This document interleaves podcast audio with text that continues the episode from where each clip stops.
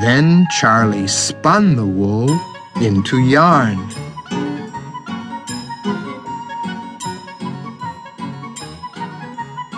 Charlie wanted a red cloak, so he picked some pokeweed berries during the late summer and boiled them over a fire. Then Charlie dyed the yarn red in the berry juice.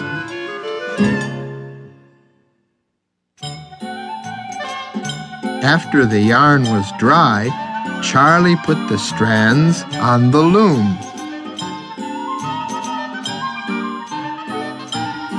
And every fall evening, he wove the yarn into cloth.